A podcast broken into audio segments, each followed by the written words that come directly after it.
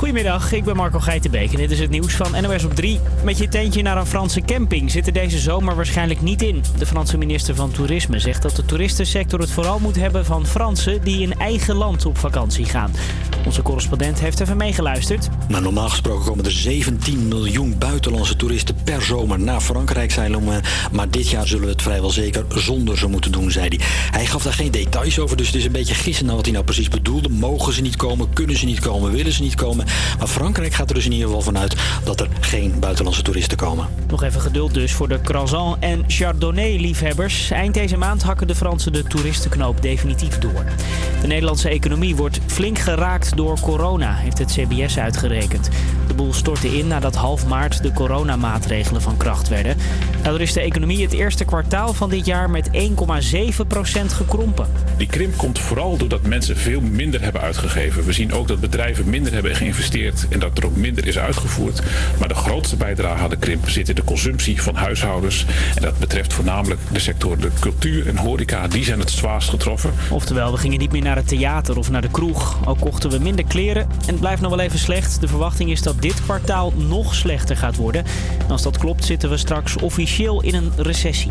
Ben jij al van je coronakoep af?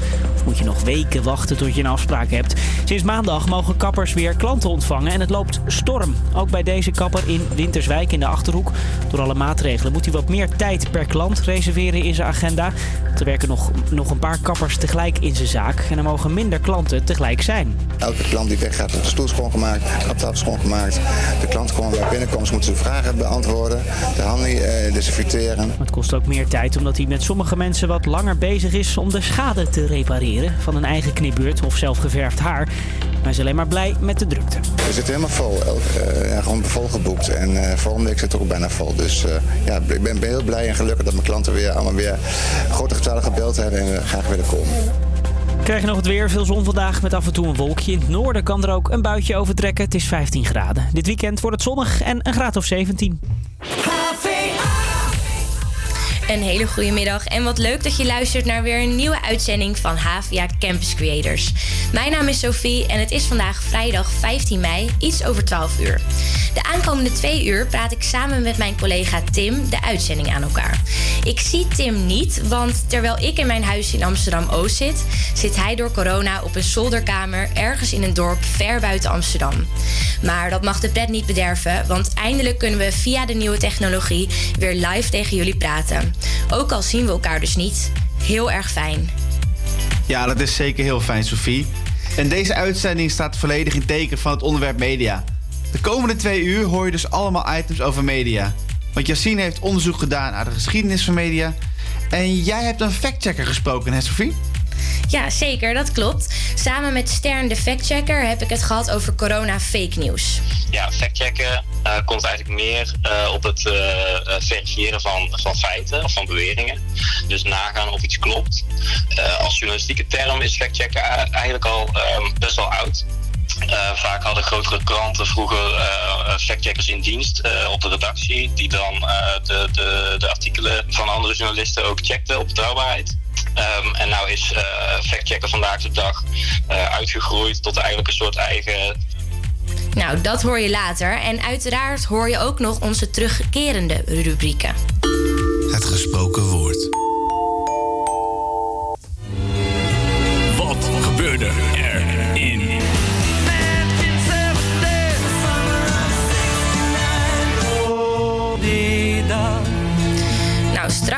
Dus al onze vaste rubrieken, zoals ook op die dag. En die wordt deze keer gedaan door Yuri. Maar eerst hoor je nog muziek, namelijk Family van de Chainsmokers.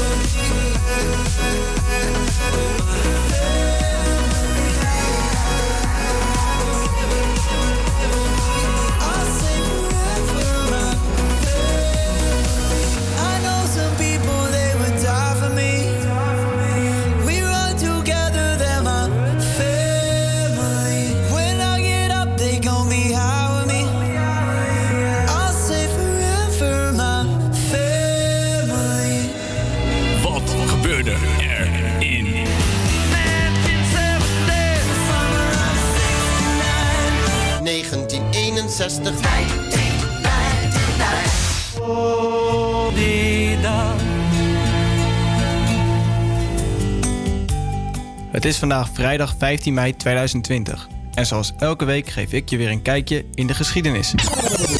Welke belangrijke gebeurtenissen vonden er plaats op deze dag? We trappen af met een verschrikkelijke gebeurtenis. Namelijk 15 mei 1940. Toen vond de capitulatie van Nederland plaats.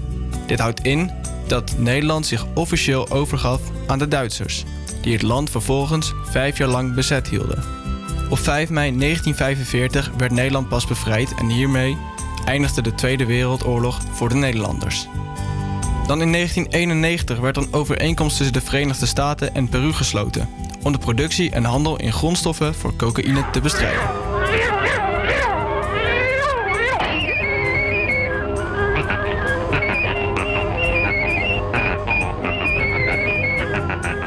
Je hoorde een stukje van de tekenfilm Steamboat Willie. En deze tekenfilm betekende de grote doorbraak van tekenfilmfiguur Mickey Mouse. Echter was dit niet de eerste film met Mickey Mouse, want op 15 mei 1928 bracht Walt Disney de film Plane Crazy uit. En hiermee debuteerde 's werelds beroemdste muis. De film bevatte geen geluid, maar na het succes van Steamboat Willie werd de film in 1929 opnieuw uitgebracht. Deze keer wel met geluid.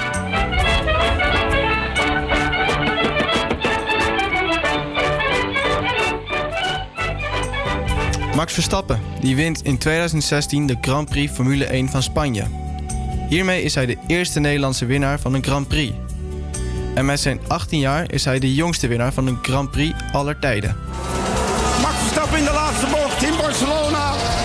Yo hey, yo ho, yo fucking hell, wat bizar.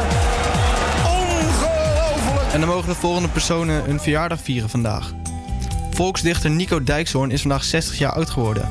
En wat wordt hij oud, hè? Mag ik dat zeggen? Ja, dat mag ik zeggen. Dijkshoorn was wekelijks op televisie bij De Wereld Draait Door te zien. Ik vond het weergeloos, dankjewel. En wat velen niet weten, is dat hij de voorzitter is van de David Bowie fanclub in Nederland. Tien jaar na de geboorte van Nico Dijkshoorn zouden de broertjes Frank en Ronald de Boer geboren worden. Beide broers zijn bekend in de voetbalwereld en hebben allebei voor Ajax gespeeld. Muzikant Mike Oldfield is vandaag alweer 67 jaar geworden. Oldfield is vooral bekend van het volgende nummer.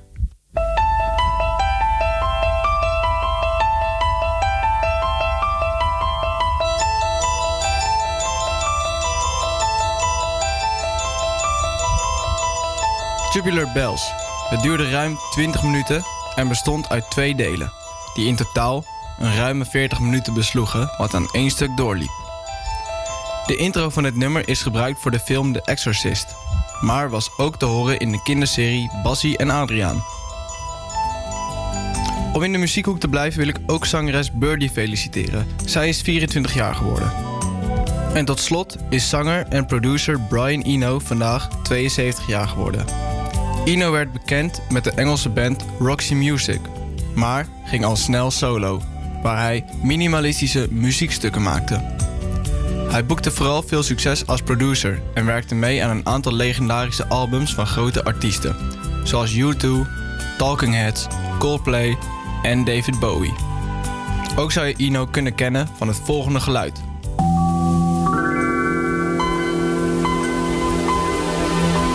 Hij werd namelijk in 1994 benaderd door Microsoft en werd hem gevraagd of hij het opstartgeluid zou ontwerpen voor Windows 95. Ja, dat waren de verjaardagen van vandaag.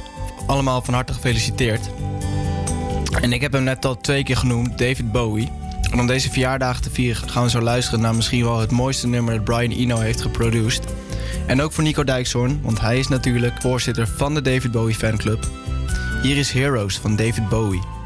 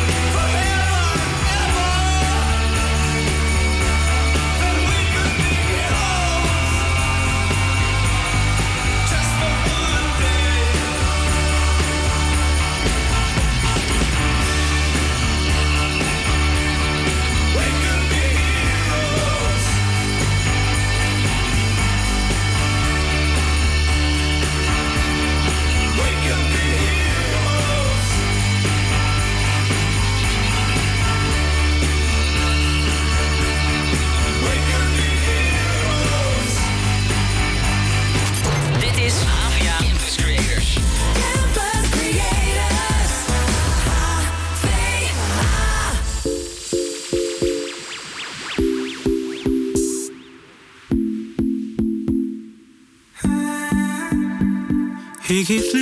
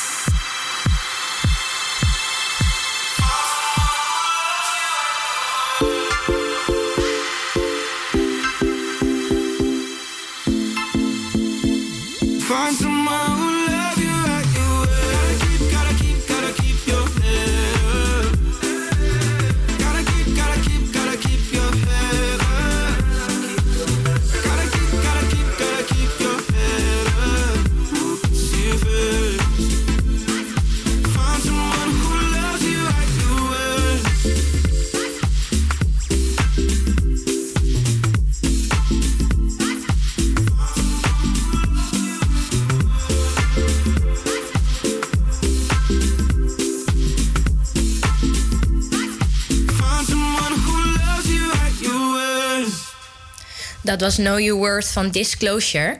En eh, deze uitzending staat dus in het teken van media, zoals we al hadden gezegd. En Jessen heeft daarom ook een korte geschiedenis van de media in Nederland opgezocht.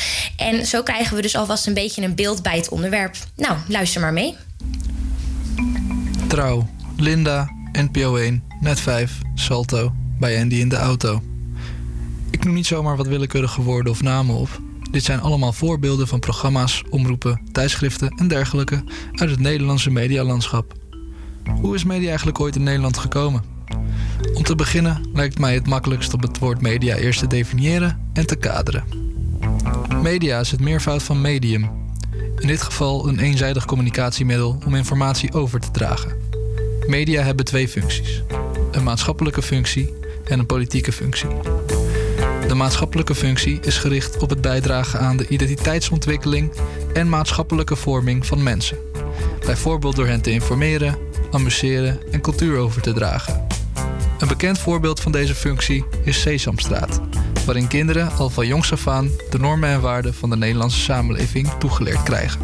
De tweede functie van media is de politieke functie. Die draagt bij aan de democratische besluitvorming in een land. Voorbeelden van een politieke functie zijn de waakhondfunctie en de agendafunctie. De waakhondfunctie is het controleren van politici door journalisten, bijvoorbeeld of zij hun werk wel eerlijk of goed doen. De agendafunctie is het op de kaart zetten van misstanden door middel van bericht en verslaggeving, die daardoor op de politieke agenda's terecht zullen komen. Een passend voorbeeld voor deze twee functies zijn bijvoorbeeld de berichtgevingen over de misstanden bij de Nederlandse Belastingdienst, die recent veel in het nieuws zijn of zijn geweest. kennen eigenlijk drie klassieke mediavormen: kranten en tijdschriften of gedrukte media, radio en televisie. Kranten zijn er eigenlijk al zo lang als de drukpers bestaat. De vorm van de hedendaagse kranten begon in de 19e eeuw.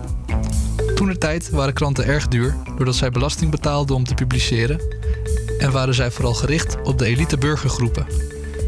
Dit omdat zij vaak de enige waren die konden lezen en schrijven en daarnaast het geld hadden om een krant te kunnen betalen. In de afgelopen 200 jaar is er veel veranderd, maar deze dag wordt er onderscheid gemaakt tussen populaire kranten met meer aandacht voor sensationeel nieuws, denk daarbij aan sport, showbiz of criminaliteit, en kwaliteitskranten, die hun aandacht juist meer richten op onderzoeksjournalistiek en het bieden van veel achtergrondinformatie. Voorbeelden van populaire kranten zijn de Telegraaf en het AD, terwijl de Trouw, NRC en de Volkskrant gezien worden als de kwaliteitskranten van Nederland. Radio is bijzonder omdat zij de eerste mediavorm was die publiekelijk ontvangen kon worden. Je had alleen een radioontvanger nodig. De eerste Nederlandse radio-uitzending werd in 1919 vanuit Den Haag gemaakt door Hanso Itzerda. In de jaren 20 begonnen de eerste radioomroepen met uitzenden en lang werden er geen andere radiomakers dan deze omroepen toegestaan. In de jaren 60 werden piratenzenders, zoals het beruchte Radio Veronica, populair onder jongeren. Doordat deze zenders niet officieel waren, konden zij vrijer programmeren, waardoor je voor bijvoorbeeld popmuziek juist bij deze zenders beter je hel kon vinden dan de publieke radiozenders. Sinds 1989 kwam er in Nederland ook ruimte voor commerciële zenders. Televisie maakte in 1951 haar intrede in Nederland. Ook het Nederlandse tv-aanbod is lange tijd beperkt gebleven tot publieke omroepen. De zendtijd werd over de verschillende publieke omroepen verdeeld over één en later twee en drie kanalen, zodat er voor iedere doelgroep ruimte zou zijn om uit te kunnen zenden. Ook dit systeem overleefde de tijdsgeest niet. Waarna in 1990 de voorloper van RTL 4 als eerste commerciële tv-zender begon met uitzenden in Nederland. Het grote verschil tussen publieke en commerciële omroepen is dat publieke omroepen niet gericht mogen zijn op het maken van winst en moeten voldoen aan een aantal vanuit de overheid vastgestelde eisen. Sinds de jaren 90 van de vorige eeuw is het mediaaanbod op tv en radio ingrijpend veranderd door de komst van commerciële omroepen. En had de Nederlandse mediaconsument meer keuze om te kiezen wat zij zouden willen zien of horen. Andere grote verandering die ook in de jaren 90 plaatsvond, is de opkomst van het internet en de verdere technologisering van de samenleving. Televisies en radio's worden steeds goedkoper. Kranten plaatsen nu ook veel nieuws online. En er ontstond ruimte voor nieuwe mediavormen, zoals podcasts en vlog. Doordat je media nu vaak makkelijker en goedkoper online zelf kan maken of bekijken, is de grote vraag die nu wordt gesteld of de komst van het internet een verrijking of een bedreiging vormt voor de traditionele media. Gaan we van Video killed the radio star. naar internet killed all the media stars? Ja, zeker. Een leuk inkijkje in de geschiedenis van de media in Nederland. Eh, zelf vind ik zeker dat eh, internet een beetje een bedreiging is geworden voor de traditionele media. Ehm, wat vind jij, Tim? Ja, ik ben het daar niet met je eens, want ik denk dat het eigenlijk een, eh, een verrijking is. Eh, ook omdat je natuurlijk gewoon met de tijd mee moet gaan. En eh, ja, als je dat niet aan kan, alleen al op deze manier, ja, op welke manier kun je er wel met je tijd meegaan?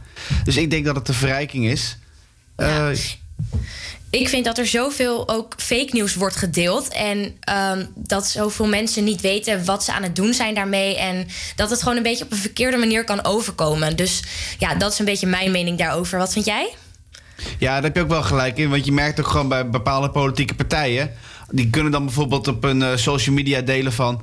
eh, ja, kijk, wij eh, willen ervoor zorgen dat daklozen eh, geholpen worden. Maar alle partijen stemmen tegen. Terwijl dan ze niet per se tegen zijn het, eh, het idee, maar de uitwerkingen van. Waardoor je dus weer een heel verkeerd beeld krijgt. Dus wat dat betreft ben ik het wel met je eens, ja. Ja, precies. Nou, later gaan we het nog meer hebben over fake news. Want eh, daarvoor heb ik dus met Stern gesproken. Nu gaan we luisteren naar Levels van Avicii. En daarna hoor je nog Rode Wijn van Maan.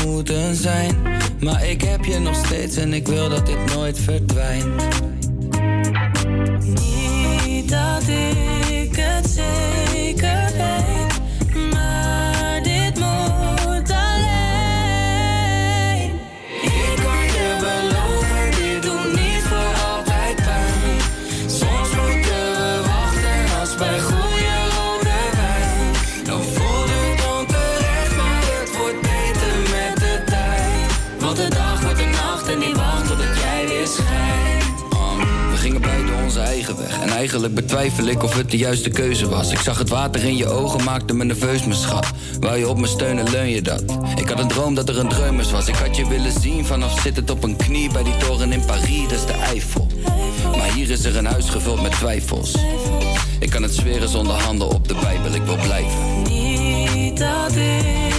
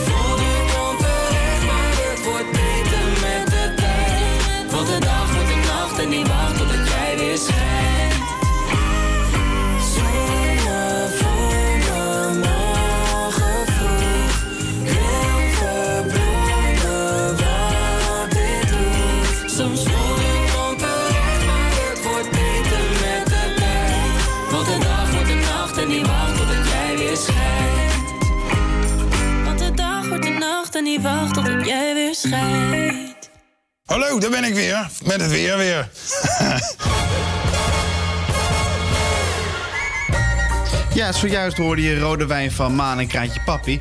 Maar is het dit weekend ook weer tijd voor rode wijn?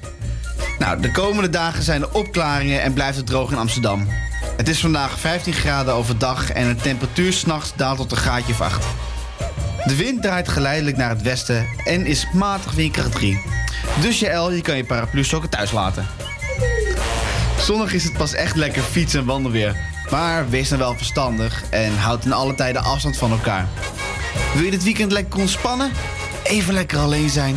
En rekening houden met de anderhalve meter maatschappij? Ga lekker vissen. Dit weekend is namelijk perfect visweer. Maar na het weekend stijgt de temperatuur tot 21 graden overdag en 13 graden s'nachts. En draait de wind naar het oosten.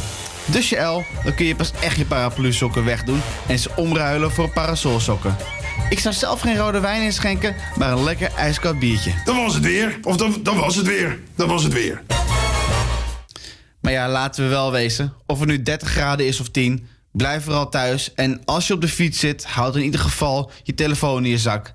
Daar gaat het volgende nummer over. Hier is Snelle met Smoor Verliefd. 2, 3, 4.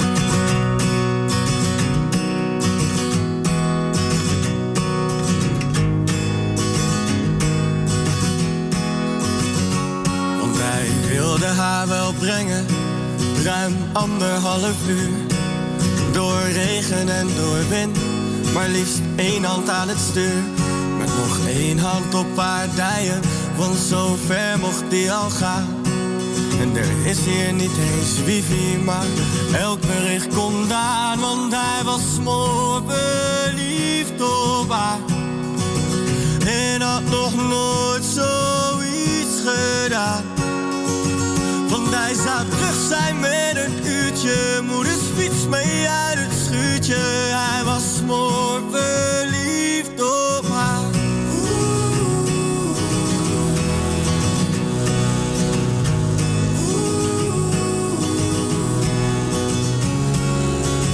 Tweede klas, HAVO, VWO, meteen door het huis naar de kamer.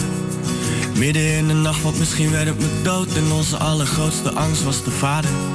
Handjes boven de lakens, konden nachtenlang praten. Voor het eerst liet een meisje mij volledig in mijn waarde hechten. Kon niet naïver en het kon niet puberaler. Ik zie hem fietsen over straat. Het voelt als teruggaan in de tijd. Want ik was toen op haar. En zij was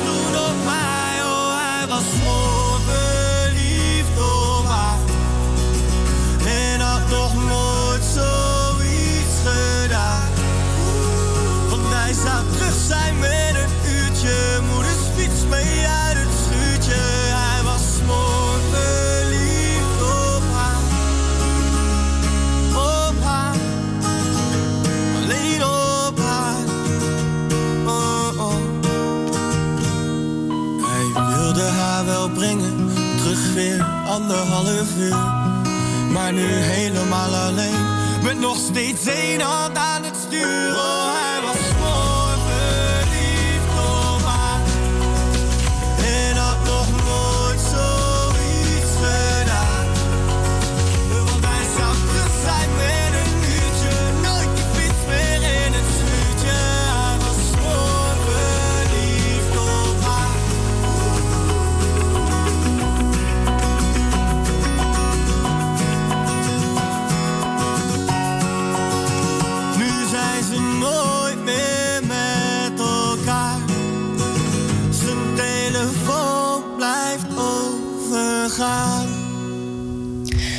Je social media staat er waarschijnlijk vol mee. Berichten over corona.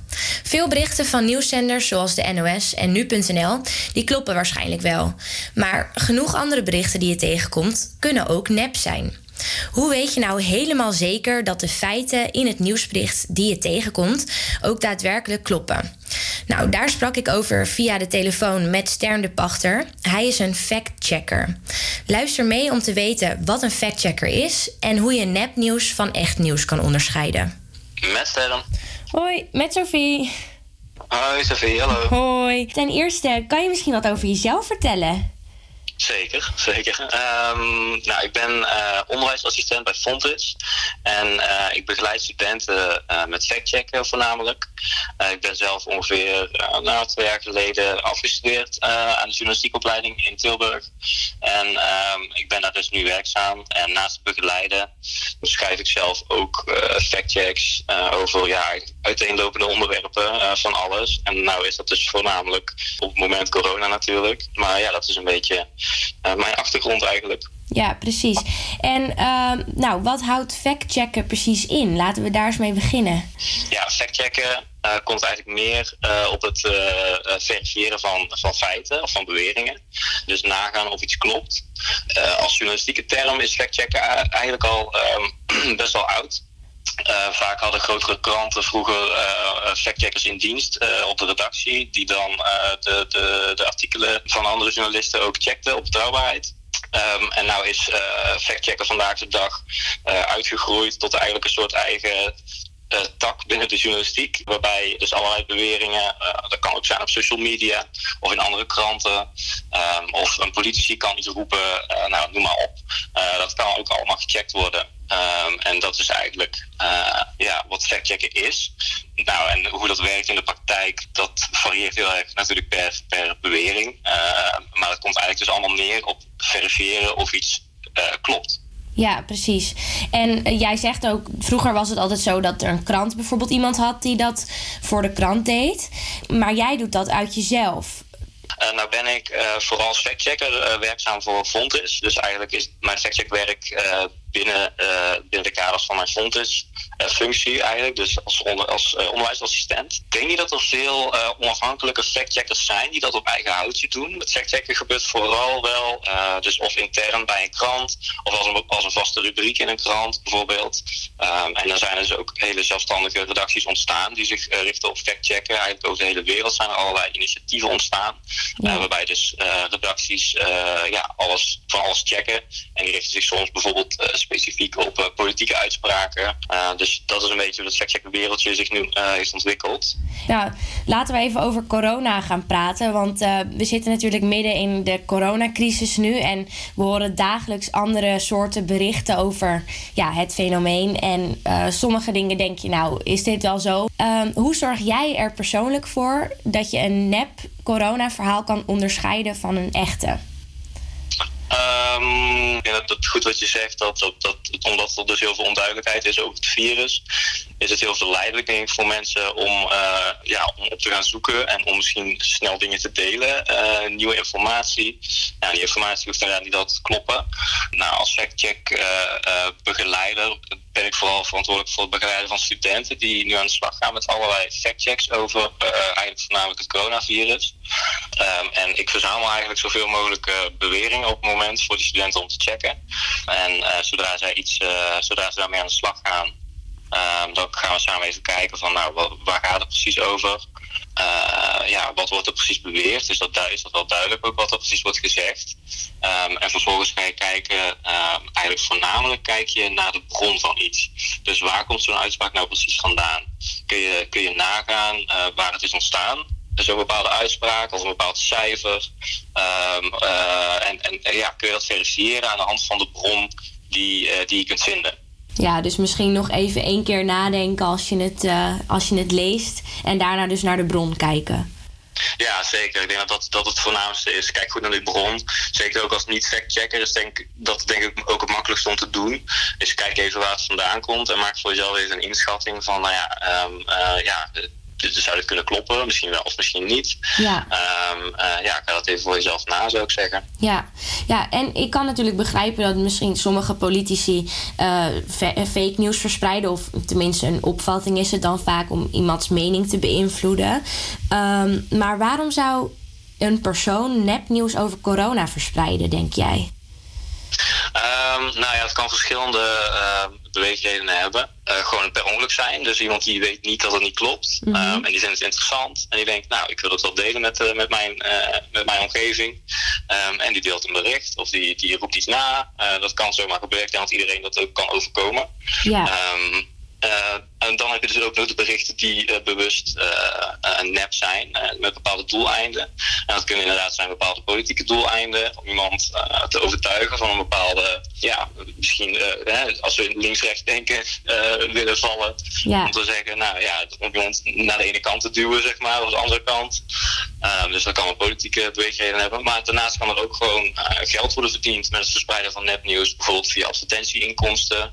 Of je ziet bijvoorbeeld met corona nu ook dat er allerlei, eh, eh, eh, ja, tussen aanhalingstekens medicijnen worden verkocht. Oh. Of doe-het-zelf eh, medicijnen die, je- die je dan zelf zou kunnen maken of zou kunnen kopen.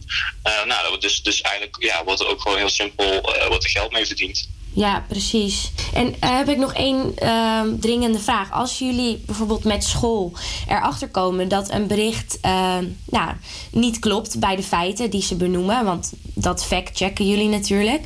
Ehm, wat, wat doe je daar dan mee met zo'n bericht? Ja, ja nou in, in traditionele vorm eh, schrijven we dan eigenlijk een factcheck. Meestal schrijven we dan een artikel. En eh, het probleem is dat ehm, die artikelen vaak niet zo goed worden gelezen. Dus dat je wel artikelen schrijft en dat mensen of alleen scrollen tot de conclusie. Of bijvoorbeeld als we het dan delen op social media, dat je dan alleen eh, ja, de headline leest, zeg maar. Ja. Uh, maar om even terug te komen op je vraag. Uh, eigenlijk ja, publiceren we dus ook artikelen. Uh, maar dat kunnen ook zijn uh, video's waarin we dingen uitleggen. Uh, of bepaalde infographics die we op social media kunnen plaatsen. Waarin mensen ook snel kunnen zien. Waar, ja, wat hebben we uitgezocht? Waar komt dan dit, deze uitspraak vandaan die we hebben onderzocht? Wat zijn onze bevindingen? En, en ja, op basis van wat wij vinden maken we een conclusie.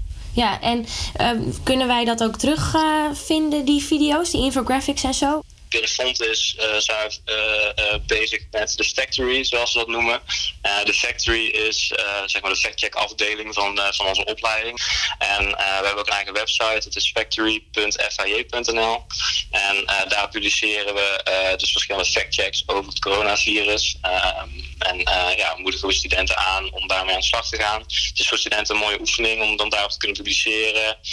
Um, ja, we geven ze een beetje een podium om, om, om een werk op te plaatsen. En uh, ja, proberen tegelijkertijd ook uh, daarmee uh, allerlei berichten om, over het coronavirus ook ja, onder de loep te nemen. Nou, superleuk. Daar gaan we zeker een kijkje bij nemen. En nou, heb je verder nog bepaalde tips misschien voor iemand in de tijden van corona? Um, nou ja, zoals ik zei, ik denk, kijk met z'n allen goed naar waar, waar berichten vandaan komen. Um, zijn er misschien bepaalde belangen om iets te delen, mogelijke motieven. Hè? Misschien wordt er gewoon geld verdiend bijvoorbeeld. Um, nou, kijk eens goed naar die bron dus. Um, ja, wees kritisch, zou ik zeggen. Ja, nou, hele goede, wees kritisch. Nou, Stern, ja. ik wil jou heel erg bedanken. En uh, succes verder. Dankjewel, ja, succes. doei, doei. Uh, Oké, okay, doei. Nou, dat was Stern. En Stern zijn boodschap was dus wees kritisch. Tim, ben jij de laatste tijd nog wel eens berichten tegengekomen over corona... dat je dacht, nou, nu moet ik even kritisch, kritisch zijn, hoor. Klopt dit wel? Nou ja, ik krijg vooral het idee alsof mensen zelf uh, de berichten van Rutte zien als fake nieuws. Uh, want mensen houden steeds minder afstand van elkaar in de supermarkt bijvoorbeeld. En uh, gisteren zat ik te fietsen door het park heen. En uiteindelijk zit ik nog te bellen van ga aan de kant, ga aan de kant, ga aan de kant. En ja, de mensen die gaan dan zo klein beetje aan de kant... dat ik zelfs nog in hun aura zit en zo. Ja, en ik geloof niet helemaal dat de crisis voorbij is bijna. hoe denk jij erover, Sophie? Ja, ik denk dat de crisis zeker nog niet voorbij is. Dus uh, daar hou ik ook wel rekening mee. En ja, ik herken je wel in dat sommige mensen daar uh, wat snel voor uitlopen. Maar ja, ik kom zeker ook wel eens een bericht tegen. En uh, dan zegt bijvoorbeeld iemand: ja, als je je adem inhoudt, dan kan je erachter komen of je corona hebt. En toen moest ik wel eventjes drie keer nadenken van... nou, dit kan niet echt waar zijn. Want waar komt dit bericht eigenlijk vandaan? En nou, dat soort dingetjes. Dus ja... Maar goed, um, we gaan weer verder muziek luisteren. Want we gaan nu luisteren naar Boyfriend van Mabel.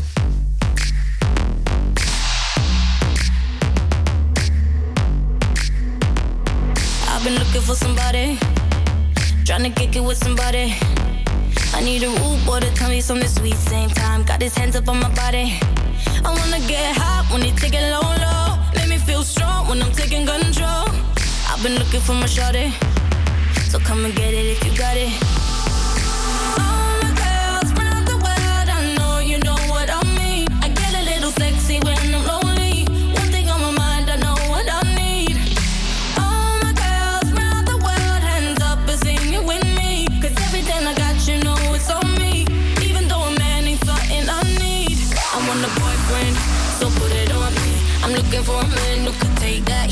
boyfriend, but not too sweet. My baby got a beat up while he running that street. Is he ride or die? I've been looking so long for a guy to turn me on. I want a boyfriend, yeah, yeah. I want a boyfriend, yeah. I've been looking like that nigga.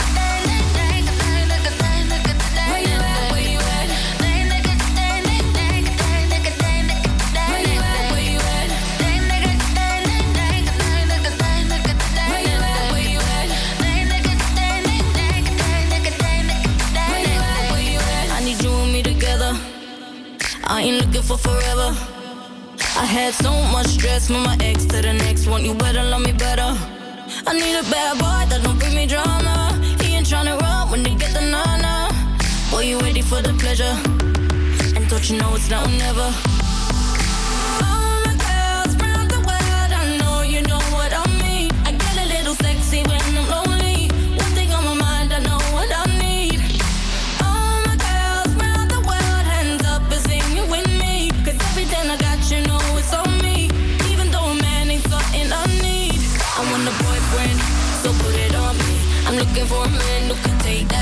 Want a boyfriend, but not too sweet. My baby got a bit tough while he running that street. Is he ride or die? I've been looking so long for a guy to turn me on. I want a boyfriend, yeah, yeah. I want a boyfriend, yeah. I've been looking like that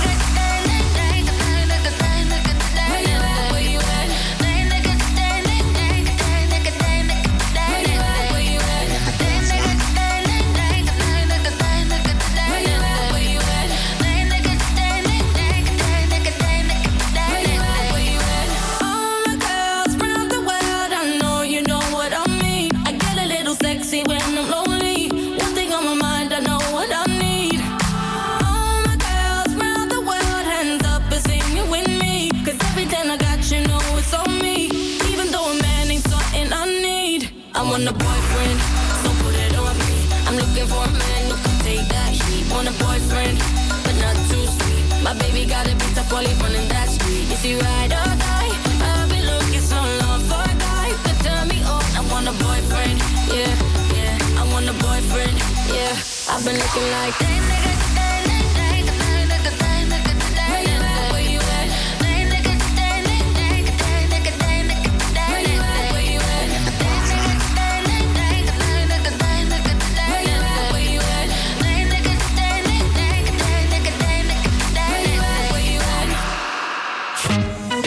Dit was een hele eenzame en wanhopige Mabel die een eh, boyfriend zoekt. Nou, Mabel, als je luistert, krijgt een gratis tip van mij.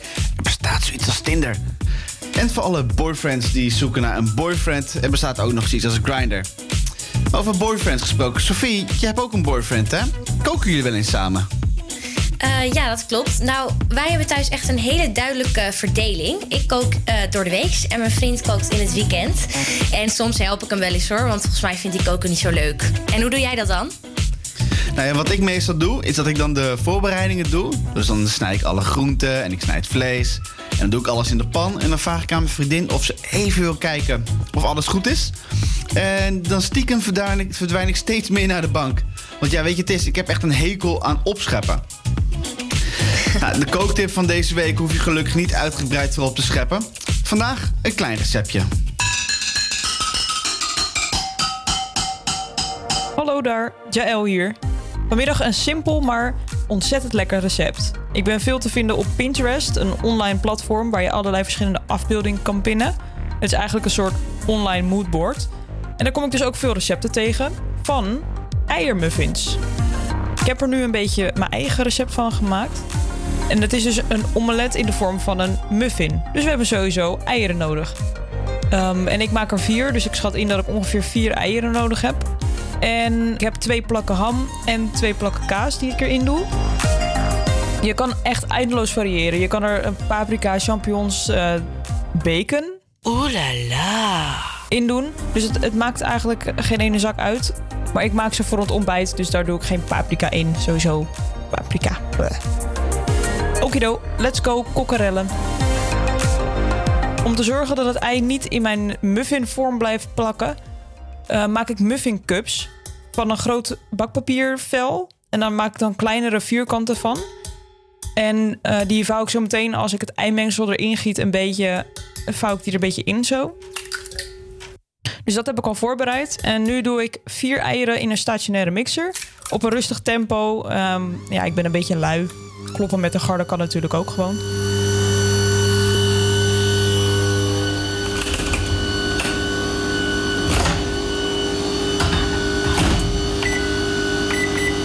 Maar ondertussen kan ik dan de ingrediënten snijden. De kaas en de ham. Gewoon in lange reepjes of blokjes. Het is maar net wat je zelf wil. Ehm, als het maar in die muffinvorm past. Nou, als je dat gedaan hebt en de eieren zijn een beetje opgeklopt. Je zou er eventueel ook nog een beetje melk bij kunnen doen trouwens. Zit ik nu te bedenken. Laten we dat nog even doen. Dan gooi je de rest van alle ingrediënten in het eimengsel. En dan roei je hem nog even goed door. En je kan ze ook invriezen. Dat is eigenlijk het hele mooie aan het verhaal. Als je er gewoon meteen zes of zeven maakt, dan zou je elke dag eentje kunnen eten. En het is super handig als je bijvoorbeeld geen ochtendmens bent. Of als je eh, s ochtends een vroege wandeling gaat maken of je gaat vroeg op pad. Dan zou je het mee kunnen nemen. In deze tijd is dat niet heel erg waarschijnlijk. Maar dan moet je hem er even de avond van tevoren uithalen ehm, uit de vriezer en dan in de koelkast leggen. En dan schep je met een lepel of als je zo'n zo'n cup hebt, nou ja, echt zo'n beetje een, een diepe lepel hebt, zeg maar. Dan schep je ook al je ingrediënten, je vaste ingrediënten erbij. Want anders dan, als je het schenkt vanuit de kom, dan heb je en de kans dat het ernaast gaat. En je hebt de kans dat heel veel van het vaste ingrediënten onder in de bo- eh, op de bodem van de bak blijft liggen. Oké, ik beet op mijn tong. Ehm, nou ja, als je dan dat in de vorm doet, dan raad ik je aan om met een satéprikker of met een mes of een vork, maakt eigenlijk niet uit. Om dan het bakpapiertje een beetje in de vorm te drukken. Want je ziet, als je hem erin drukt, dan moet je hem een beetje omvouwen. Maar als je hem dan weer loslaat, dan komt hij weer omhoog. Dus als je hem een beetje naar beneden drukt in de vorm en dan doe je er ei op.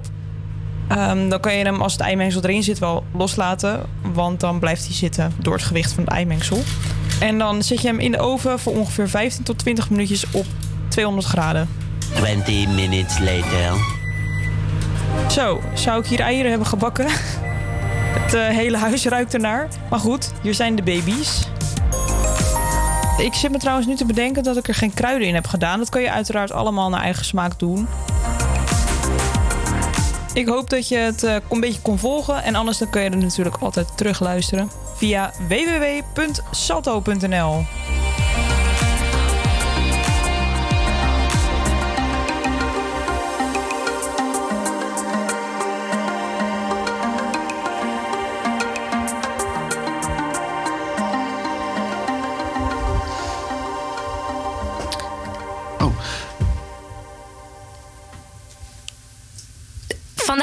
neem ik de uitzending niet op bij je El, maar Tim wel. En Tim, kan je daar nog een eiermuffin proberen of wat?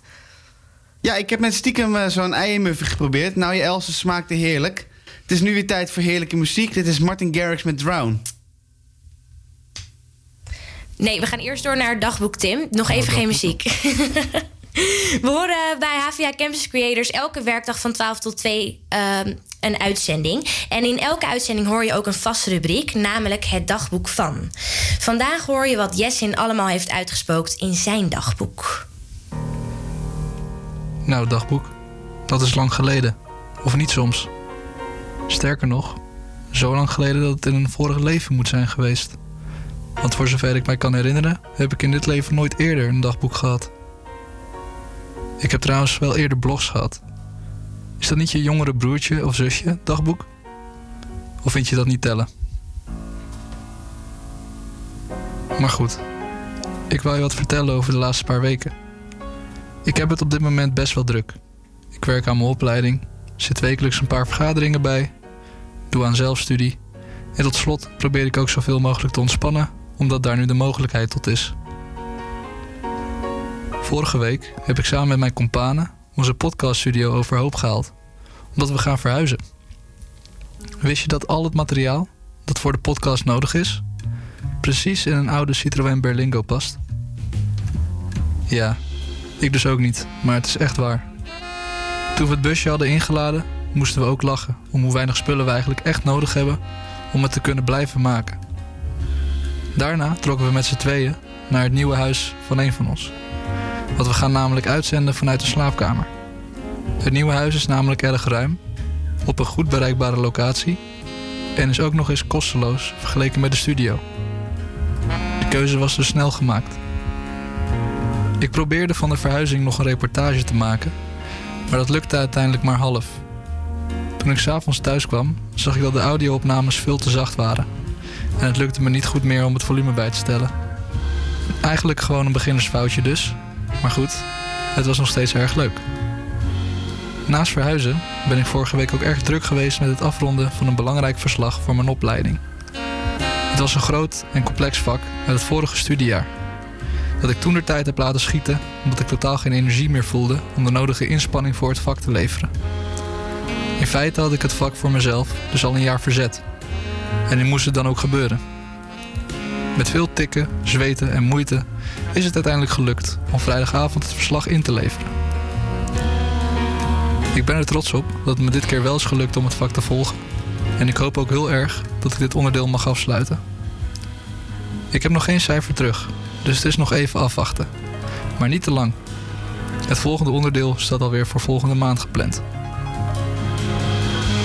Buiten al dat werken en studeren om, ben ik ook veel aan het ontspannen. Zo luister ik veel muziek, al heb ik dat altijd gedaan. Kijk ik veel films en probeer ik tussendoor ook te lezen. Laatst heb ik het boek van de oprichter van Nike geleend. En tot nu toe ben ik daar ontzettend van aan het genieten. Ook luister ik vaker radio, uiteraard naar campus creators, maar ook eigenlijk erg veel naar internetradio. Zo luister ik een paar ochtenden per week naar de ochtendshow van Charlie Bones op NTS.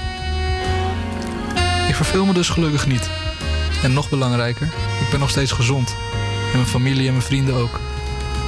Stiekem begin ik langzamerhand wel steeds meer vooruit te kijken naar het moment waarop alles weer een beetje normaal begint te worden. Ik had niet verwacht dat ik het ooit zou zeggen, maar ik heb er toch wel weer zin in om gewoon normaal naar school te kunnen gaan en op mijn werk te verschijnen. Luieren en thuiswerken is in mijn ogen zeker geen straf. Maar na al deze tijd begint het toch wel een beetje saai te worden. Maar goed, ik hou moed en kijk vol enthousiasme vooruit naar de toekomst. Zo, dagboek. Ik heb je dan misschien niet eerder opengeslagen, maar dit is misschien toch best wel een aardig begin. Vind je ook niet? Nou, dat laatste wat Jessin zegt herkennen we denk ik allemaal wel. Gelukkig gaat het de betere kant op en blijven wij ook allemaal samenwerken om er het beste van te maken. Nou, voordat we doorgaan naar het nieuws uh, om 1 uur, horen we nog eventjes Drown van Martin Garrix. I've been trying to keep my distance, but in an instant, you break me down. I know better than I want you, but I to Now the water is rising and I'm too tired to swim, and my lungs just can't take it, but I keep breathing you in. So tell me lies, tell me painted truths, anything at all to keep me close to you. Pull me under the way you do tonight.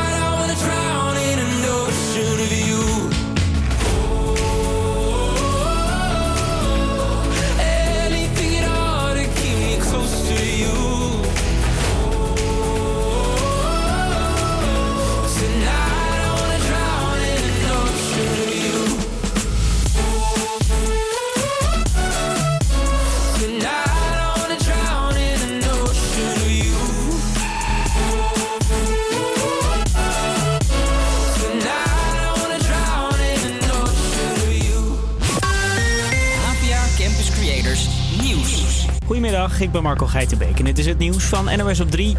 Frankrijk zit er niet op te wachten dat jij twee weken komt kamperen deze zomer. De Franse minister van Toerisme wil dat Fransen in eigen land op vakantie gaan. En hij zegt dat campings en hotels er niet vanuit moeten gaan dat er ook buitenlandse toeristen komen. Het is niet duidelijk of dat verboden wordt. Wel zijn de grenzen nu nog dicht voor niet noodzakelijke reizen, zegt onze correspondent. Frankrijk heeft in ieder geval tot 15 juni de grenscontroles weer ingesteld. En wat er daarna gaat gebeuren weten we niet. En het probleem is natuurlijk, Frankrijk kan misschien wel beslissen om de grenzen weer open te zetten. Maar als de Belgen dat niet doen, ja, dan is het voor Nederland moeilijker. Of met een hele grote omweg om naar Frankrijk te komen. De officiële beslissing over de zomervakantie neemt Frankrijk over twee weken. Bij het provinciehuis in Den Bosch is vanochtend geprotesteerd tegen de plannen van het nieuwe bestuur. Zo wordt er waarschijnlijk flink bezuinigd op cultuur en ook gaat er minder geld naar natuur en milieu. Boze demonstranten legden de stoep voor het provinciehuis daarom vol met theaterstoelen en spijkerbroeken. Er zijn flink minder coronabesmettingen in Londen. De stad is een van de zwaarst getroffen plekken in Engeland. Maar het lijkt nu de goede kant op te gaan. In Londen zijn gisteren 24 nieuwe gevallen van corona geteld. Onderzoekers denken dat de stad misschien in juni al geen nieuwe besmettingen meer heeft. En even lekker op je mountainbike door bossen crossen zit er op veel plekken voorlopig niet in. Door de droogte van de laatste maanden zijn veel paden te stoffig. Op de Utrechtse Heuvelrug is het zo erg dat ze nu meerdere routes hebben afgesloten. Nou, het is hier gewoon heel erg droog. Je ziet dat eh, ja, het hele pad dat bestaat eigenlijk eh, alleen nog maar uit eh, zand. Door de droogte slijten de paden sneller en kun je er amper meer overheen fietsen. En het duurt nog wel even totdat de boel weer open gaat. Tot het een tijd geregend heeft en de paden weer goed zijn. Krijg je nog het weer. Veel zon vandaag met af en toe een wolkje. In het noorden kan er ook een bui overtrekken. Het is 15 graden. Dit weekend wordt het zonnig en een graad of 17. Avia Campus Creators. Iedere werkdag tussen 12 en 2 op Salto.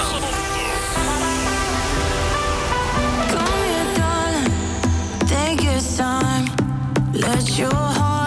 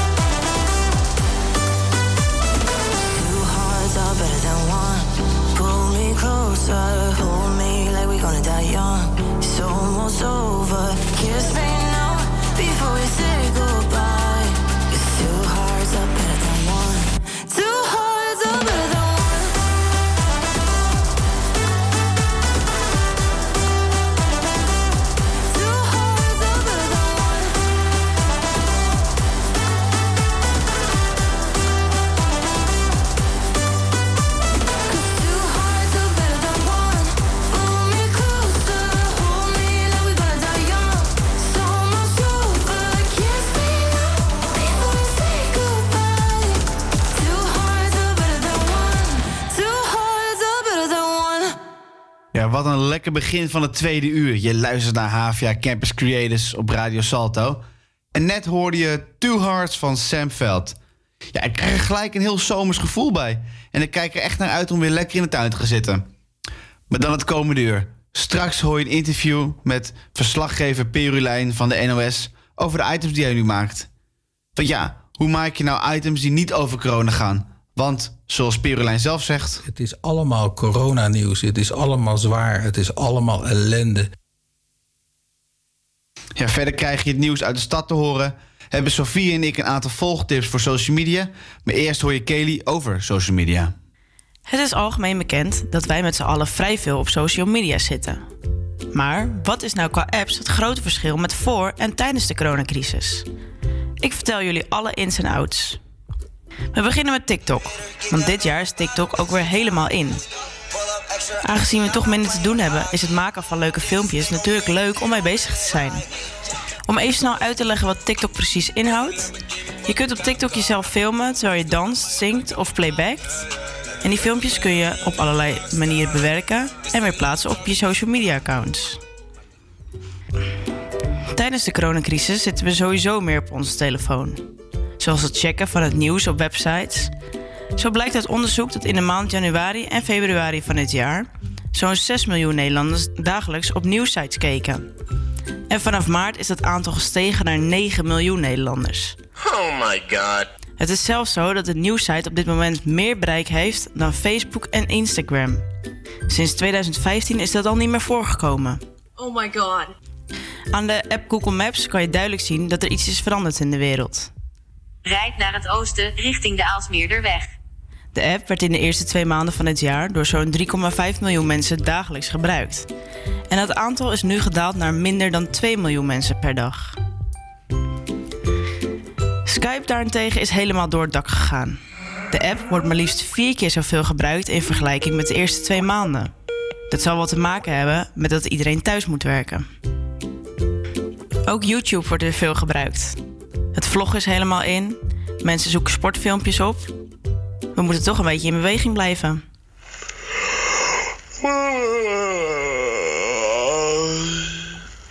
Uiteindelijk zitten we zo'n anderhalf uur per dag op social media. En met een leeftijd van 15 tot 19 jaar is dat meer dan twee uur per dag. Oh my god. Dat betekent dus dat we elk jaar ongeveer een maand lang op onze telefoon zitten. Dat betekent dat we gewoon naar andere mensen zitten te kijken, naar hoe zij hun leven leiden.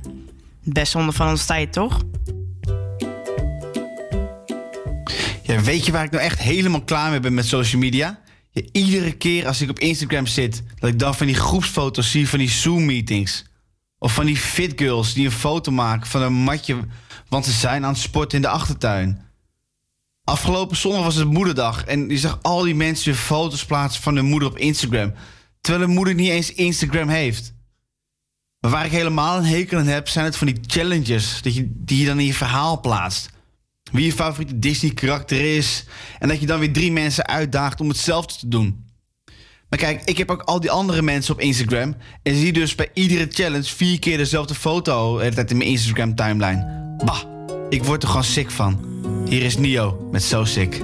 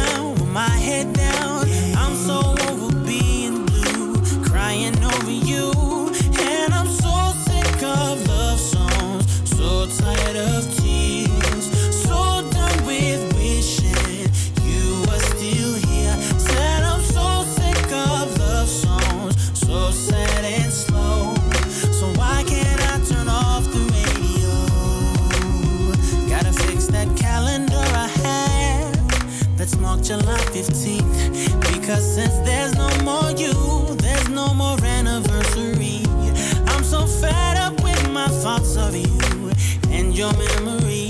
And how every song reminds me of what used to be. That's the reason I'm so sick of love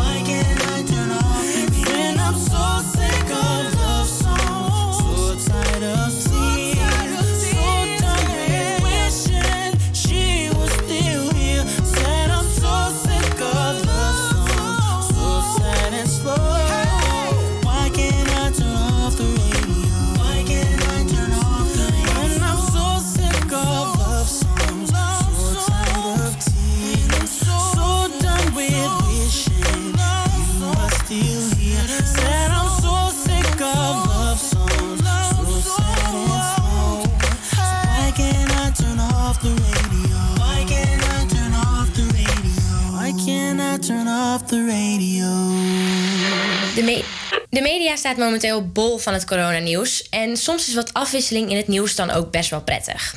Nou, Juri sprak hierover met NOS-verslaggever Peer Ulijn. Coronacijfers. Coronacrisis. Coronadoden. Coronadoden. Sinds de coronacrisis. Coronapatiënten. Coronamaatregelen. Coronacrisis. Coronamaatregelen. Zet een willekeurige nieuwsuitzending aan en de kans is groot dat je dit zal horen. Dat is ook niet zo gek. We zitten namelijk midden in een pandemie. Dus is het logisch dat dit prominent in het nieuws komt. Onlangs keek ik naar het NOS-journaal. En hierin zag ik het volgende item. Het meisje met de parel, een van de iconische werken van de Nederlandse schilderkunst. De reproducties kom je overal tegen, lijken in elk Nederlands interieur te passen. Ik vond het een verademing om eventjes geen coronanieuws te horen. Ik nam contact op met de maker van het item, Peer Ulijn, verslaggever van de NOS. Hem vroeg ik hoe hij dacht over de diversiteit van de media op dit moment. Ja, het meisje met de parel. Dat was natuurlijk wel een beetje een buitenbeentje op zo'n dag. Maar ja, daar kiezen we dan wel voor, omdat ja, inderdaad, het is allemaal coronanieuws. Het is allemaal zwaar, het is allemaal ellende. En dit was wel nieuws, want er was wat ontdekt op dat schilderij. Dat is natuurlijk wel een voorwaarde. Maar dan mag het ook best een keer wat lichter zijn. Want op welke manier wordt dan bepaald welke items wel en welke items niet in het nieuws komen? Ja, het is een nieuwsuitzending, zoals je zelf al zegt. Uh, dus het nieuws bepaalt dat in principe. En uh, nou ja, op dit moment is corona natuurlijk heel erg in het nieuws. En dat zal nog wel een tijdje zo blijven. Dan heb je natuurlijk normaal gesproken wel nieuws op allerlei gebieden. Dus je hebt nieuws, uh, buitenlands nieuws, binnenlands nieuws, cultuur, kunst, economie. Allemaal verschillende soorten nieuws. En uh, ja, die concurreren allemaal met elkaar om de uitzending te halen. En sommige onderdelen halen het makkelijker dan andere. Kunst en cultuur, daarvoor is het iets moeilijker om de uitzending te halen dan bijvoorbeeld voor politiek en economie. Maar ja, dat is elke dag weer een uitdaging om daar uh, zorgvuldige keuzes in te maken. En dat doen we gezamenlijk met z'n allen in vergaderingen. En een eindredacteur die uh, bewaakt dan de keuzes die we maken gedurende de dag voor een bepaalde uitzending. En dan gaan we met z'n allen aan de slag. Nadat er besloten is welke items er in de uitzending komen, gaan jullie dus met z'n allen aan de slag. Maar dit zal ook wel anders gaan als voor de coronacrisis. Is mijn werk veranderd sinds de uitbraak van het coronavirus? Nou, inhoudelijk in principe niet. Maar de manier van werken is wel veranderd. Ik ga bijvoorbeeld niet meer naar de redactie, ook niet voor de montage. Dat doe ik in mijn eentje, op mijn laptop, thuis of in de auto. Maar inhoudelijk, ja, het werk, ik bedoel, het journalistieke werk blijft hetzelfde. Kan jij je werk dan nog wel volledig blijven uitvoeren? Ja, dat is zo. Ik kan mijn werk nog volledig blijven uitvoeren. Uh, nou ja, nogmaals, het gaat anders in de praktijk qua werkwijze, uh, omdat ik nu heel veel in mijn eentje werk. En dan mis je wel het overleg, bijvoorbeeld met een video-editor waarmee je samen uh, gaat monteren. Dat doe ik nog allemaal alleen.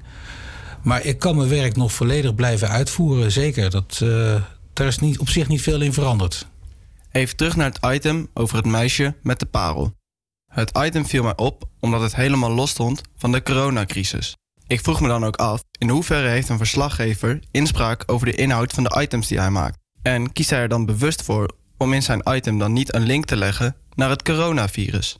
In hoeverre ik inspraak heb over de inhoud van de items die ik maak. Nou ja, de items die ik maak, daar ga ik over. Er is natuurlijk wel bij de keuze voor een item van tevoren gediscussieerd over wat voor item het zou moeten gaan worden. Maar op het moment dat ik het overgedragen krijg, dat ik dus op pad ga om het te gaan maken, bepaal ik wat er in die items zit. Kan ik dan een link leggen met corona? Ja, zou kunnen. Het ligt niet erg voor de hand met dit schilderij. Maar het zou kunnen. Maar waarom zou ik? Ik hoop dat kijkers dat ook waarderen. Dat er ook nog eens wat anders in zit dan alleen maar uh, nieuws over het uh, coronavirus. Ik kan het in ieder geval heel erg waarderen. Het voelt voor mij soms een beetje alsof er een overload is aan coronanieuws. Maar is dat wel zo? Of overdrijf ik gewoon? Ja, corona in het nieuws is er een overload. Ja, er is een overload, denk ik. Maar het is ook wel logisch, want zoals ik al eerder zei, het nieuws bepaalt wat er in het journaal zit. En ja, dat valt niet te ontkennen dat het nieuws gewoon ja, op dit moment door corona bepaald wordt. En dat zal nog wel even zo blijven, denk ik. We zijn uh, voorbij de start, uh, maar we zijn nog niet aan het eind van het begin. Ik snap best wel dat mensen denken was er maar eens wat anders dan alleen maar dat corona. Maar van de andere kant, ik denk dat ze thuis ook veel over corona hebben. En ik denk dat iedereen de hele dag door herinnerd wordt aan corona. Niet alleen door het nieuws, maar ook gewoon omdat ze hun leven erop aan moeten passen. Dus ja, het is logisch dat het gebeurt. Het is niet leuk dat het altijd zo is. Maar ja, dat blijft nog wel even, denk ik. Ik denk dat er toch vooralsnog wel behoefte blijft aan veel informatie over corona. Daar zullen we even mee moeten leven, denk ik. Ook in het nieuws. Nou, dankjewel Peer voor dit kleine kijkje in hoe het nieuws wordt geselecteerd uh, in deze tijd. Ben je nou nieuwsgierig geworden naar bijvoorbeeld het item over het meisje met de parel en wil je deze in zijn geheel bekijken, dan kan dat, uh, want deze is terug te vinden op de NOS-site. Het volgende nummer wat je gaat horen is een samenwerking tussen Ed Sheeran, Stormzy en Burna Boy. En dit nummer is Ed Sheeran's en Stormzy's derde samenwerking. Hiervoor maakten ze al de nummers Shape of You en Take Me Back to London. Maar dit nummer blijft toch een leuk hitje en gaat bij mij niet snel uit mijn hoofd. Ik heb het over Own It van Ed Sheeran, Stormzy en Burna Boy.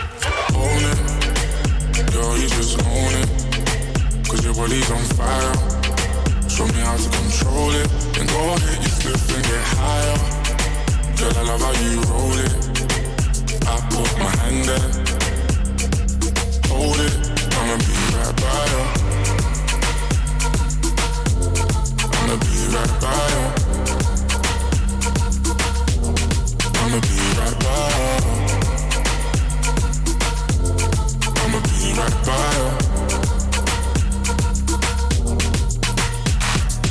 Lighters up, lighters up, one time lighters up. Pulled up in the party when you saw me, I was lighting up my J. So go ahead and brighten up my day. Lighters in the air when you're lighting up the rave, and it's feeling like I met you here before. Girl, I felt your presence when they let you through the door.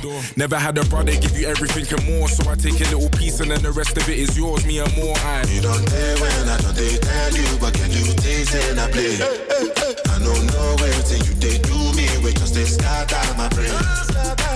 Fuck loving when I put you in your place. I can tell you love it just by looking in your face. It's the way that you wind up your waist. I'm so in awe, girl. You never have to worry about nothing. You know it's yours. You know you own it. Girl, you just own it. Cause your body's on fire. Show me how to control it. Then go ahead, get stiff and get higher. Girl, I love how you hold it. I put my hand there. Hold it.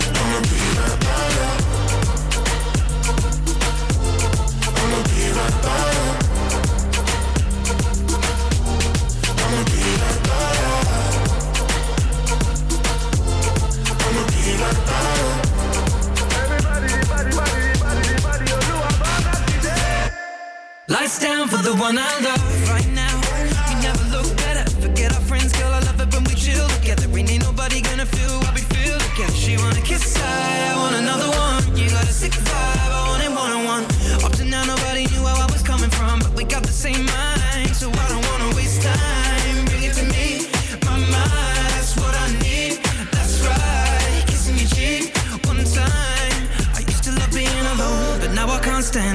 Reaching on my phone for you to put your hand in, girl, you are the one, and I don't understand it. How you lighting up the room with your glow? Cause girl, you just own it. Girl, you just own it. Cause your body's on fire. Show me how to control it. Go ahead, get split and get higher. Girl, I love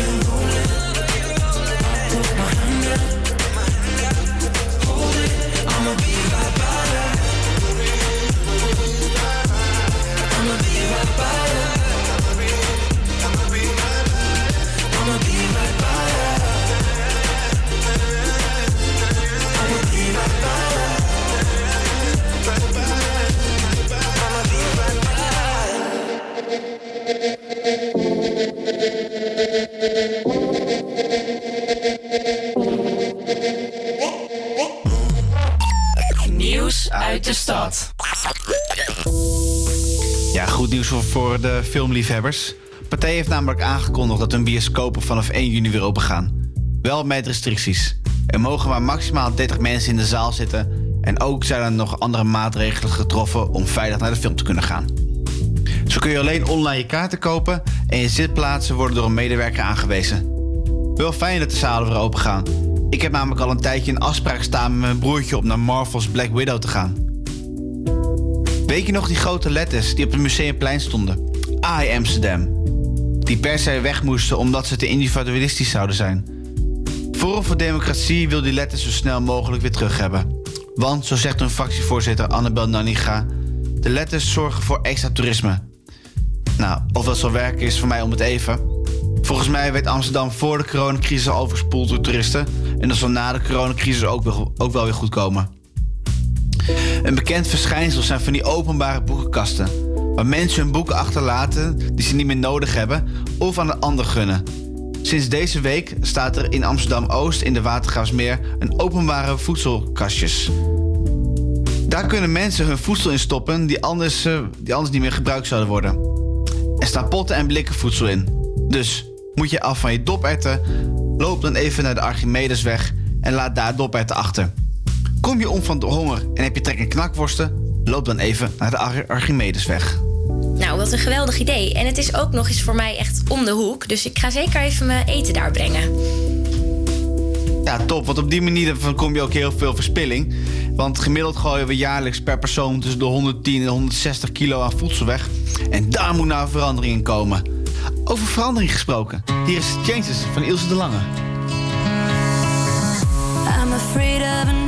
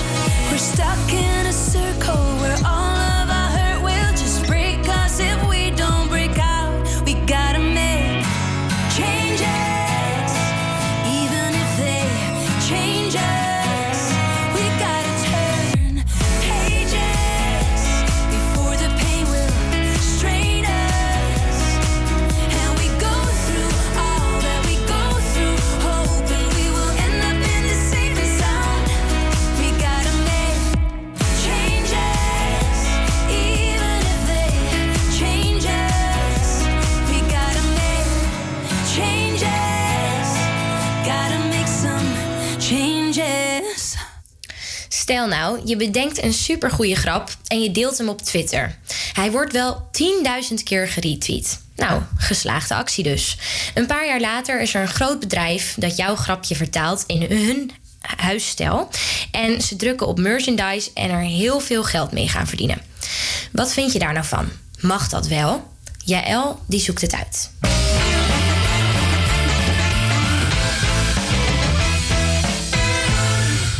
Goedenavond. Welkom bij Zondag met Lubach. De meeste van jullie zullen het ergens gelezen of gehoord hebben. Zondag met Lubach zette ongeveer iets meer dan een maand geleden Rumach in de spotlight vanwege het volgende. Ze verkopen t-shirts voor het goede doel.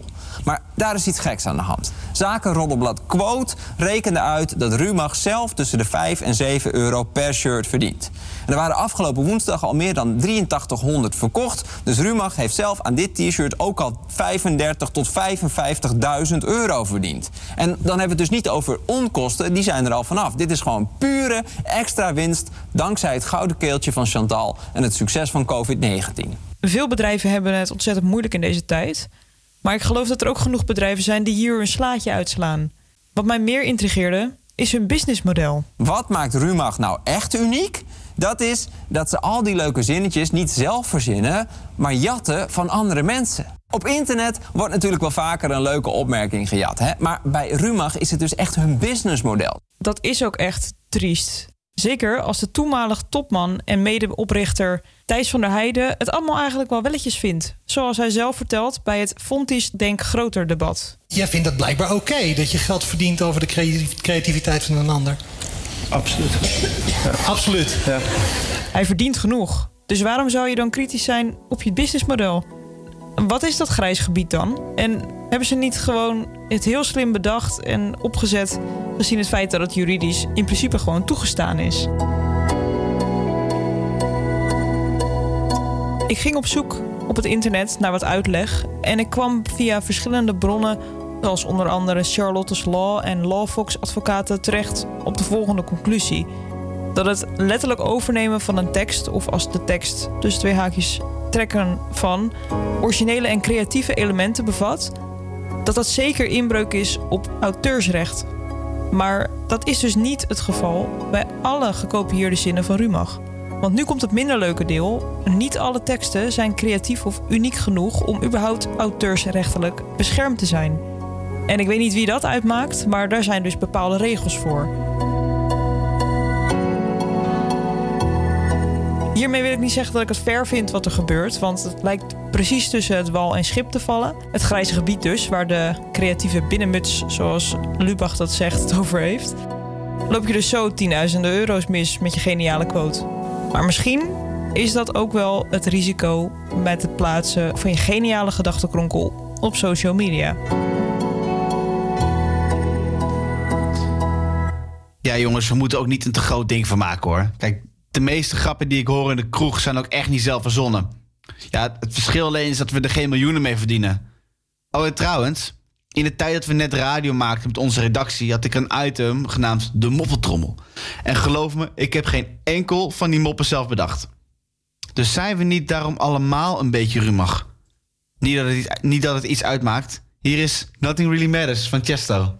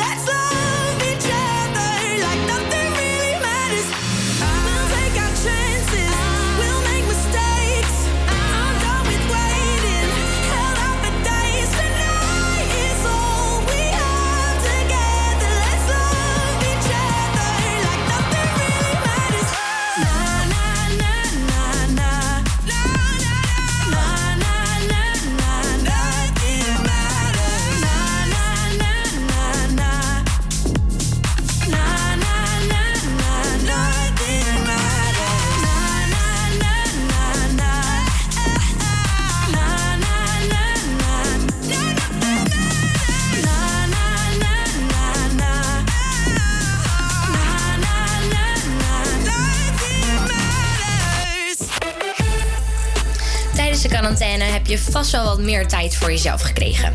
Want afgelopen weken hebben we ook aardig wat tips meegegeven aan de luisteraar. Die je dus tijdens de quarantaine in je vrije tijd kan gaan doen. We noemden die de activiteitentips. Maar soms wil je je tijd goed invullen, maar dan betrap je jezelf er toch op dat je eigenlijk nogal veel op je telefoon bezig bent. Nou ja, ik dan. In mijn geval kan ik uren op Instagram of Facebook rondscrollen. En Tim en ik hebben een aantal leuke Instagram-accounts op een rijtje gezet. Om de tijd op je Instagram-pagina toch goed te kunnen benutten. Jazeker. En ken je dat gevoel dat je soms wel eens met een bord in je handen zou willen staan op straat om je mening te geven? Bijvoorbeeld iets al- iets als stop met het plaatsen van workout foto's op Instagram. Of Juri, als je 5 kilometer kan lopen, kun je er ook 10 lopen. Of 2021, dat wordt pas echt jouw jaar. Nou, dat dacht de Amerikaanse set ook. Hij plaatst eens in de zoveel tijd een foto waarin hij met een bord in zijn handen staat zijn mening te verkondigen. En het grappige is dat het ook allemaal zo herkenbaar is. Daarom is hij ook echt het volgen waard. En dat kan via eh @dude_with_sign, wat in het Nederlands betekent gozer met bord. Met 7,3 volgers op dat account en 15,5 miljoen volgers op zijn persoonlijke account kunnen we wel stellen dat we te maken hebben met een echte influencer. Ja, en ik heb twee kunstgerelateerde accounts uitgezocht die je kan volgen. De eerste is Beeple Crab. Je schrijft het als B-E-E-P-L-E, laagstreepje crab met de C. De eigenaar van dit account deelt zijn computer-generated graphic skills en post elke dag iets nieuws. Nou, de kunst is ik vind het interessant. De kunst die hij deelt heeft vaak te maken met actuele gebeurtenissen. En zo heeft hij een maand geleden veel gepost met Joe Exotic. Die ken je wel van de spraakmakende serie Tiger King op Netflix. Neem dus zeker een keer een kijkje op zijn account van People Crab dus. En volg hem om elke dag weer versteld te staan van zijn nieuwe creaties. En als je nou liever van fotografie houdt of gewoon een nieuwe achtergrond nodig hebt, volg dan het account Noise7. Dit spel je als N-O-I-S 7, het cijfer 7. Robert Jans is de eigenaar van het account en hij is fotograaf en artist. Hij deelt hele mooie kleurrijke foto's die hij over de hele wereld heeft gemaakt. En als je ze ziet, zou je bijna denken dat het nep is. Je mag de foto's ook overnemen om als je achtergrond op je telefoon te gebruiken. Het account Noise7 dus. Ja, wat Sofie heeft met kunst, dat heb ik dus met boeken. Ik volg meerdere accounts die zijn of haar, boeken of haar- zijn of haar gelezen boeken deelt via Instagram en daar ook een review bij plaatst. Het Nederlandse account die dat doet is Book Books and Dreams NL. Ook plaatsen ze mooie foto's van hun boekenkaften. Ze hebben pas 4000 volgers en kunnen jouw volgverzoek dus goed gebruiken. Maar waar mijn hart nou echt sneller van gaat kloppen is Ajax. De meeste mensen kennen de video's wel die Ajax deelt voorafgaand aan grote wedstrijden. En dat is echt het kijken waard. Net als documentaire die ze afgelopen week met Hakim Ziyech gedeeld hebben. Ik heb met pijn in mijn hart gekeken en zal Ajax ooit weer zo'n geweldenaar op het veld hebben staan. Ajax is te volgen op Instagram, maar ook op YouTube. Ik zou het gewoon doen. De volgende artiest is iemand die ik liever zie dan hoor en is ook zeker het volgen waard. Maar dat komt omdat deze blonde schone regelmatig foto's van zichzelf plaatst. Hier is Davina Michel met Skyboard. Eat, sleep, and please, independent on her knees. There's more to her. Free as to be till the queen will disagree. There's more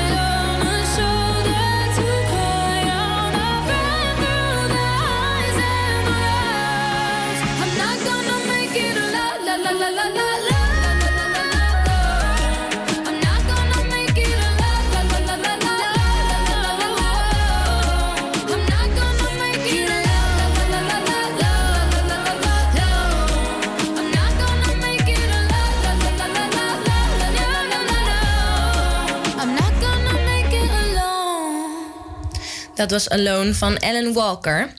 Nou, vorige week dinsdag hebben we te horen gekregen dat er wat versoepelingen aan zitten te komen.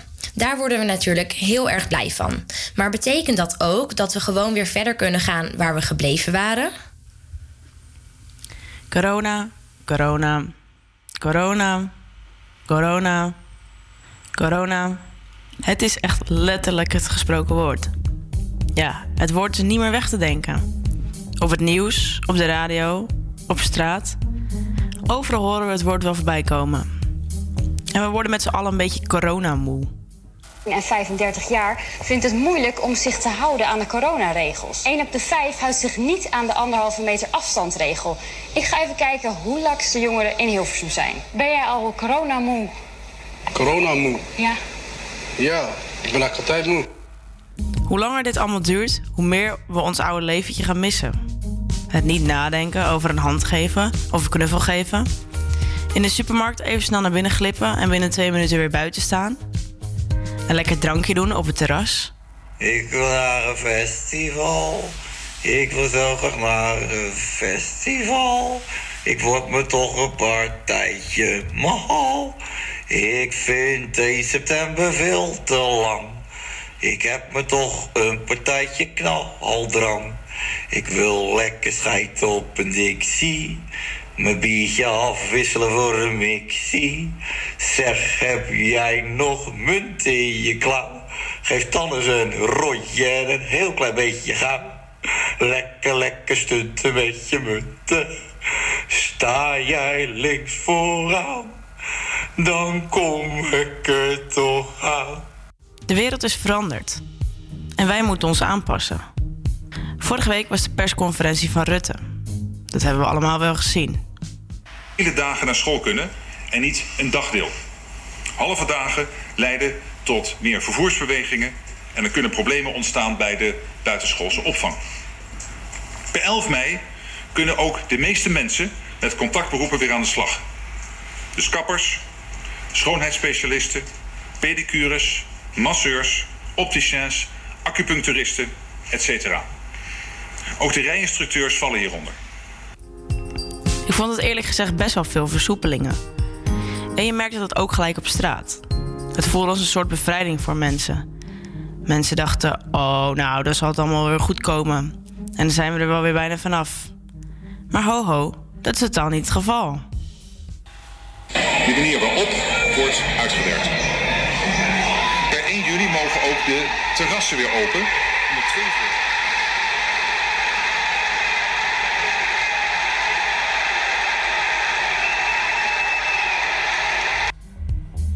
Ja, ik werk zelf ook in de horeca. Dus ik dacht zelf ook, yes, we mogen weer. Maar iedereen is gelijk vergeten dat Rutte zei onder voorbehoud. Antwoord begint met de opmerking dat bijna alles wat ik hierna ga zeggen onder de voorwaarde is dat het ook kan. We hebben op basis van wat we nu weten beredeneerde inschattingen gemaakt en een voorzichtige planning tot 1 september. Maar per week moeten de cijfers voldoende ruimte bieden om die stappen ook daadwerkelijk te kunnen zetten. Het virus moet beheersbaar blijven. Dat is mijn eerste opmerking vooraf. Dus eigenlijk weten we nog helemaal niks. Maar volgens mij is iedereen het woordje onder voorbehoud een beetje ontgaan. Mensen rennen weer massaal naar de supermarkten, botsen tegen je aan, pakken geen winkelwagentje meer. De plassen liggen vol met boten. Het lijkt wel alsof het nog nooit zo druk is geweest. Ik heb het idee dat iedereen denkt dat de hele coronacrisis weer voorbij is. Maar ik denk dat we toch een beetje moeten oppassen voor een tweede uitbraak. De enige die dat kan voorkomen zijn wij, met z'n allen. Als we nu al zoiets hebben van we kunnen alles weer doen, dan is het wachten op de volgende uitbraak. Dus als we ons gewoon even lekker allemaal aan de regeltjes houden en nog niet naar buiten gaan als het niet hoeft, hoop ik dat we corona heel snel de wereld uit hebben. Nou, ik ben het daar eh, zeker mee eens, Kelly. En eh, pas zeker op dat je niet zomaar weer alles gaat doen. Want eh, voor je het weet hebben we inderdaad een tweede uitbraak. We gaan nu luisteren naar de Zweedse zangeres Loreen... die in 2012 het Songfestival heeft gewonnen met het nummer Euphoria. Ze is niet zo bekend gebleven, want ze heeft nu nog maar 150.000 volgers op haar Instagram. Is op zich wel veel, maar voor een artiest is het karig. Laten we haar nog één keer een podium geven en luisteren naar het nummer waarmee ze het Songfestival in 2012 heeft gewonnen. Hier is Loreen met Euphoria. Why this moment forever?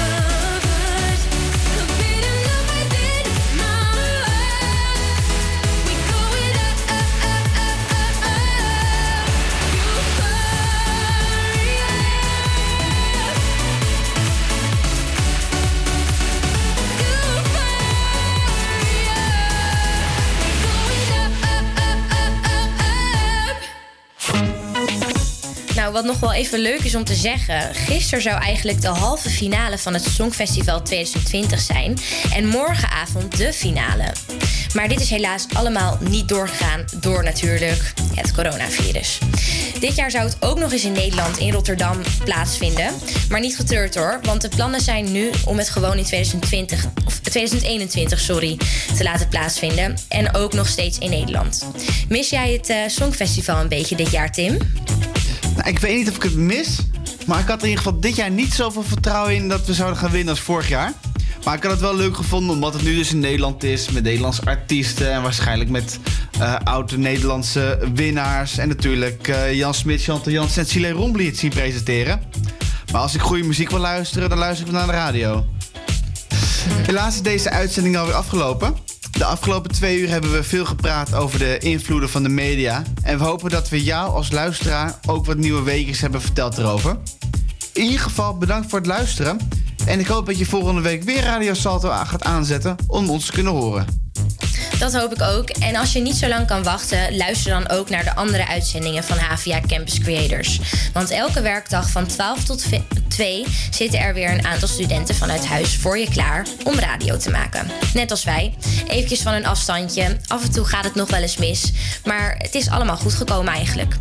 Zij gaan het namelijk maandag ook al hebben over corona-events met populaire wijkagent uit Amsterdam-West. En ze hebben een quiz voorbereid waar je als luisteraar aan mee kan doen. Dat is dus de uitzending van maandag om 12 uur. Zeker luisteren. Ja, en als laatste gaan wij nog even goed het weekend in met dit bekende TikTok-nummer. Deadbed van Pofu is namelijk bekend geworden door TikTok-hype die er nu is op dit moment. Luister vooral nog even mee. En van ons alvast een heel fijn weekend.